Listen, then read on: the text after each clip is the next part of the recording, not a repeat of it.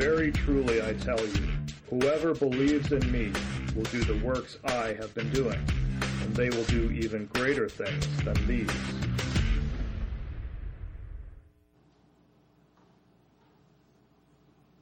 All right, we uh, continue uh, in our series today talking about the genius of uh, generosity. And uh, remember, what we're trying to do in this series is just uh, take you into some uh, solid, strong biblical teaching about generosity and about our resources, and obviously also about our money. What we're not doing in this series is we're not trying to guilt you, we're not trying to motivate you to give more. Uh, yeah, yes, we are going to ask for a sacrificial gift from you uh, for our ministry expansion on the 22nd, so you know that's coming. Hope you're praying about that already. Uh, but it's not about trying to cajole you uh, into something. It is about just sharing with you these truths uh, from Scripture because Jesus spent a lot of time uh, dealing with the arena of money and resources because he knew the power uh, that they have. And so we're just trying to share with you these things so that you can just discover the incredible genius that Scripture has around this whole arena of generosity. Okay?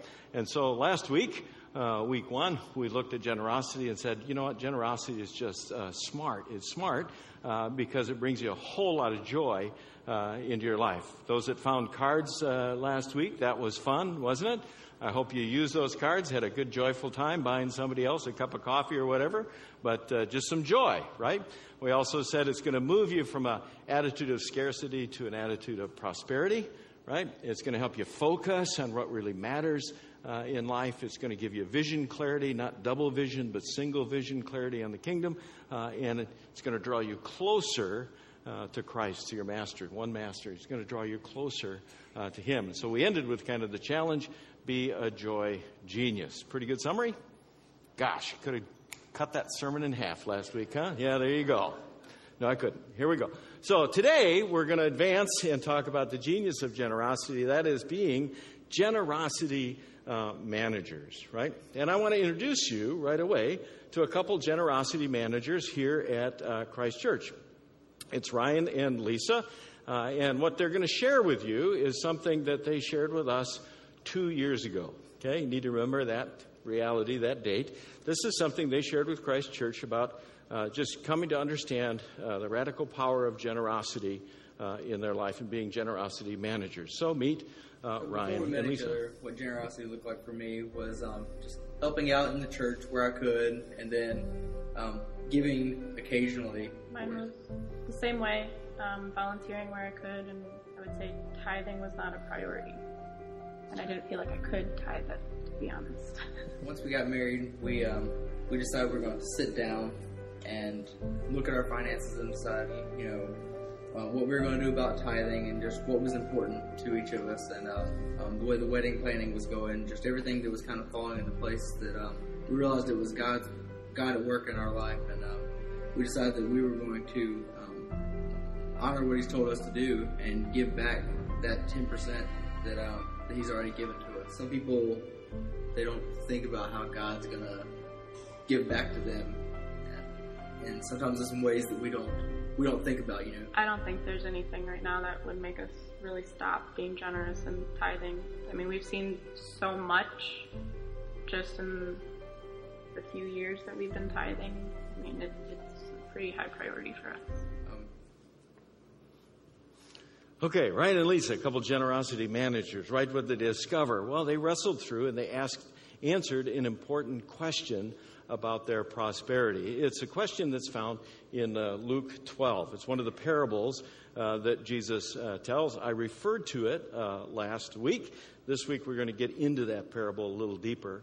Um, and it's a question uh, that uh, is for all of us, right? It's at the end of this text. It says, Jesus is telling them a story. It's about a rich man who had a fertile farm and it produced a lot of fine crops. And so the guy said to themselves, What should I do? Good question. What should I do? What should I do about this prosperity uh, that is coming into uh, my life? Ryan and Lisa had to answer that question. What, what should we do? Who are we? How do we do this? What, what should we do about this prosperity that is coming into uh, our lives. This fellow had that question. He has this great bumper crop. He has incredible prosperity that's just poured on him. And so he a- asked the question, What should I do? Now we got to be careful when we answer this question.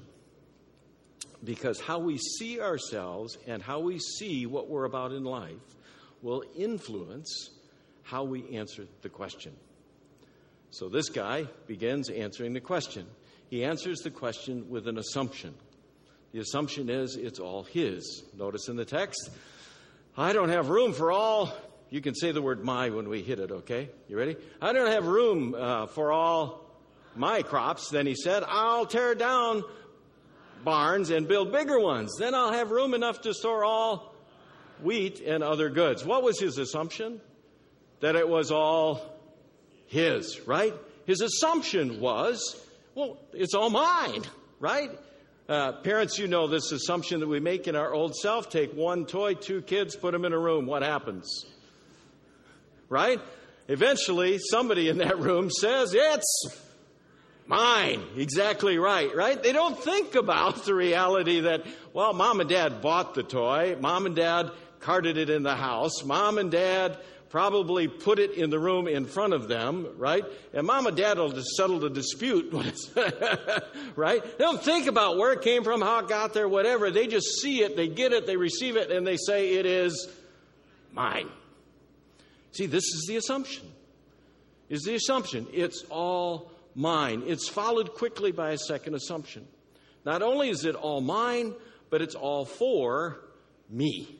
It's all mine, and it's all for me. He says, Well, I'll sit back and I'll say to myself, My friend, ho, ho! you have enough stored away for years to come. Now take it easy, eat, drink, and be merry. Huh? Wow. This guy says it's all mine and its purpose. The purpose of the generosity that's come into his life is to serve him. Right? Now, understand, there's nothing wrong with eat, drinking, and being merry. I've been doing a little bit too much of that uh, lately, I'll admit, right? Got to get on that treadmill. But not, there's nothing wrong with eat, drinking, and being merry. That is, God wants to give us abundant life. Jesus said this I came that you may have life and have it abundantly, right? He wants, God wants us to have abundant life. He wants to prosper us. He wants to be generous in our life. We're going to talk about all that next week, okay? So come back next week. We're going to answer those questions. We're going to talk about prosperity, God's wants uh, in our life next week. So, but just for today, no, this, He wants to do this uh, in our lives. The problem is, how do we see ourselves and how do we see what He gives us? The assumption, it's mine. The assumption, it's all for me. Jesus responds to these two assumptions. But God said to him, What? You fool. Right away, Jesus looks at the two assumptions and says, If these are your assumptions, right? If this is the way you see your prosperity in your life, then you're just being foolish. That's just, that's, these are foolish assumptions. And if that's what's driving your life, then, then it's just foolish. You're making a huge mistake. It's just being foolish, right? You fool. You'll die this very night. And then he asks a second question, a really, really important question. He says, Then who will get everything you work for? What is he asking? What is your prosperity really all about? Is it possible that your prosperity is about something bigger and greater than yourself? Thank you. totally. I got a head shake on that one. uh, I take an amen, but uh, that's okay. but, right, that is a profound question, right? This guy was living a foolish life because he assumed it was all his, it was all for him. And what did he run out of? Time. You fool.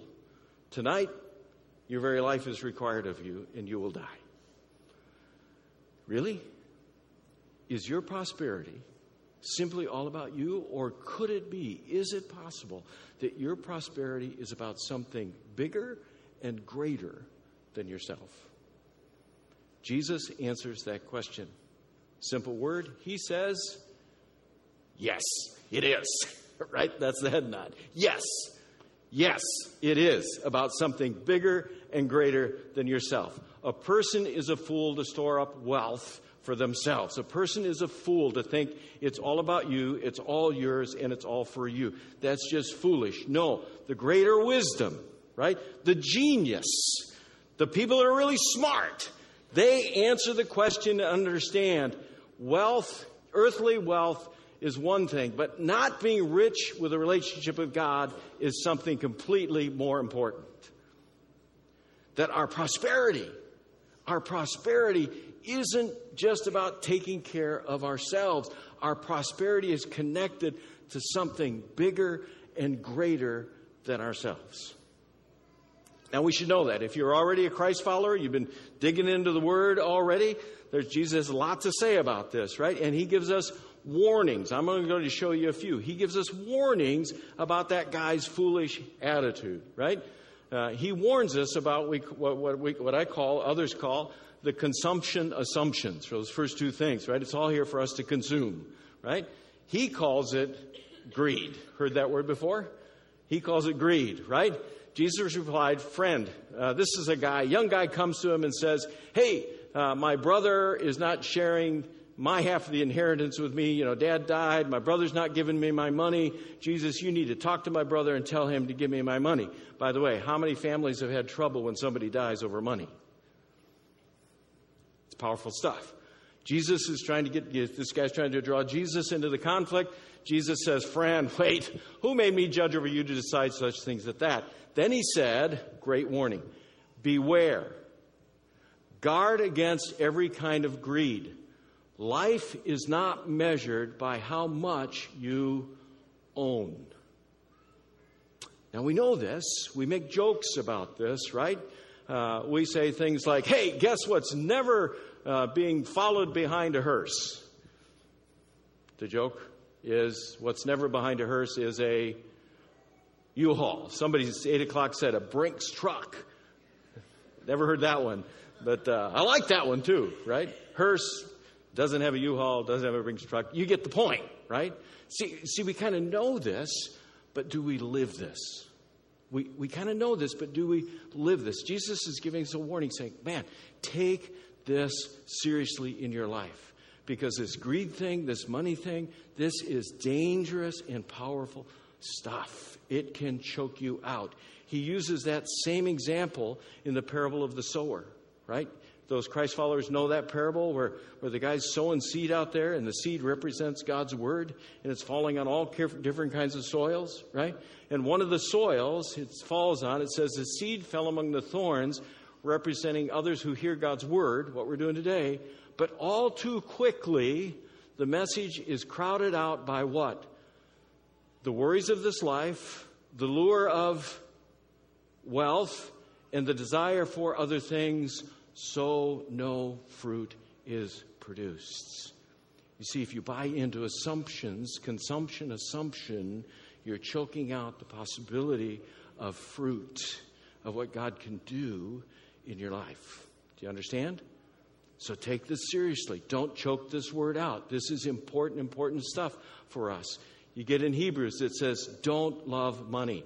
Be satisfied with what you have, for God has said, What? I will never fail you and I will never abandon you. Where is our security? Our security is not in our prosperity, our security is in our relationship with Christ.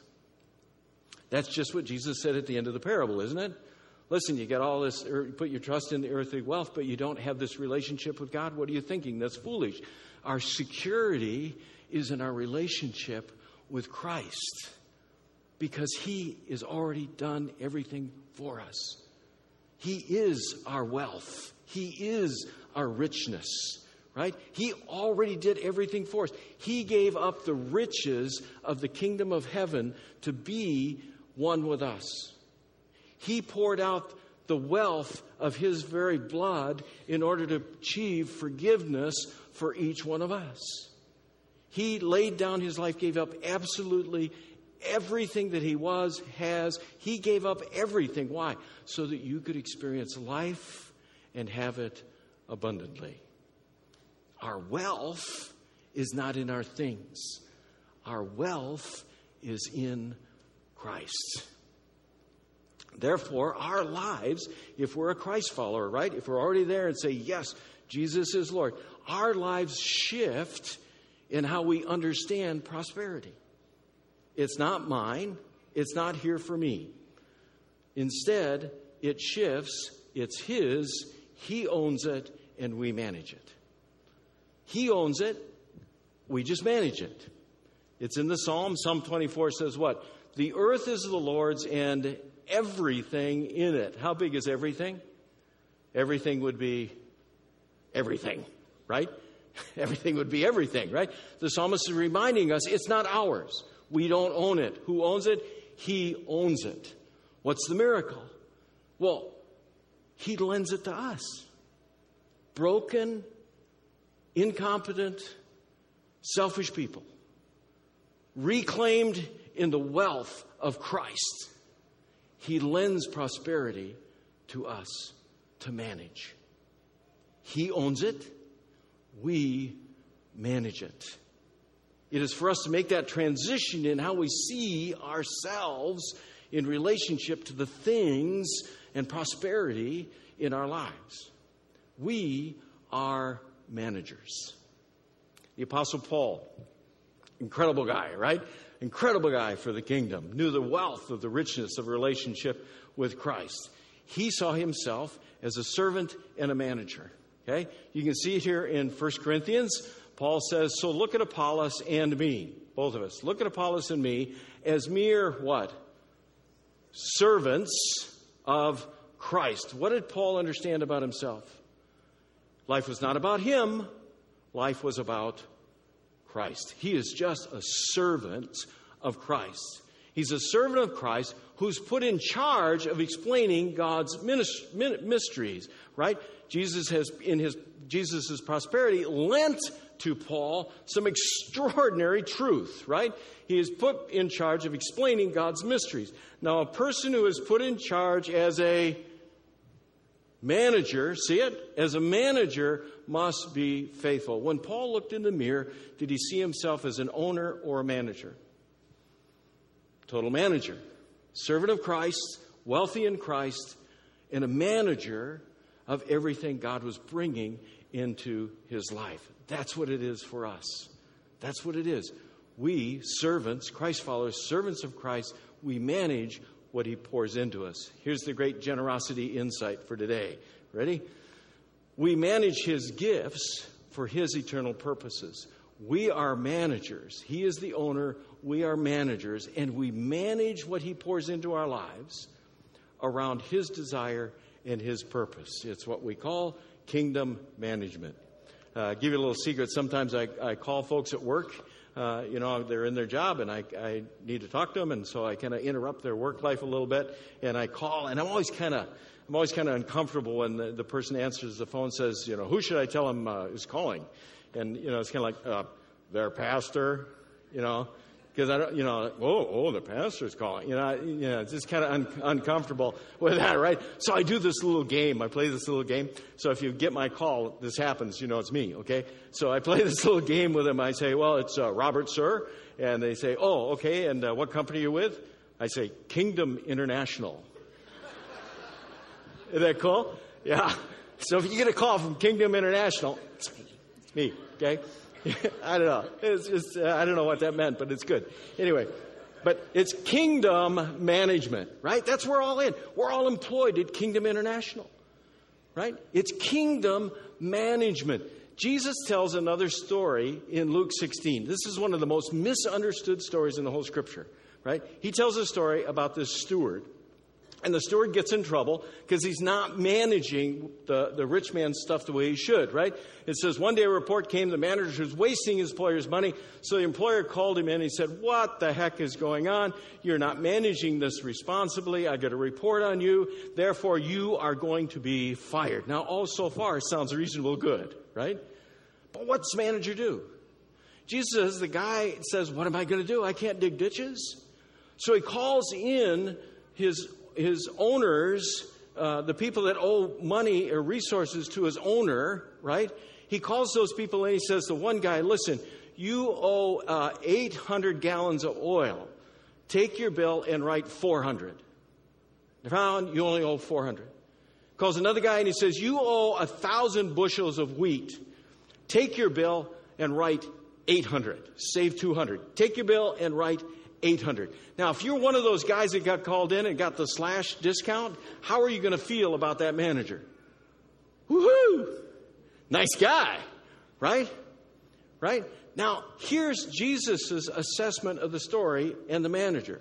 Okay? Here's what he says The rich man, the owner, the rich man had to admire the dishonest rascal. So he's saying, look, that's dishonest. What he did was dishonest. This, we, that, right? But there's something in the story he wants us to get, right? He had to admire the dishonest rascal for being so shrewd. And it is true that the children of this world are more shrewd in dealing with the world around them than are the children of light. Here is the lesson. I underlined it. Use your worldly resources to benefit others and make friends. Then, when your possessions are gone, they'll welcome you to an eternal home. What's the point? It's not mine. It's not for me. It's for me to manage for kingdom's purposes. And that means influencing others about Jesus Christ influencing others about the wealth you have in a relationship with Christ. And that wealth is the security of eternity. Did you follow that? That's it. We're managers. He's the owner. He lends it to us for something bigger than ourselves the kingdom. And our security, our wealth is in Christ.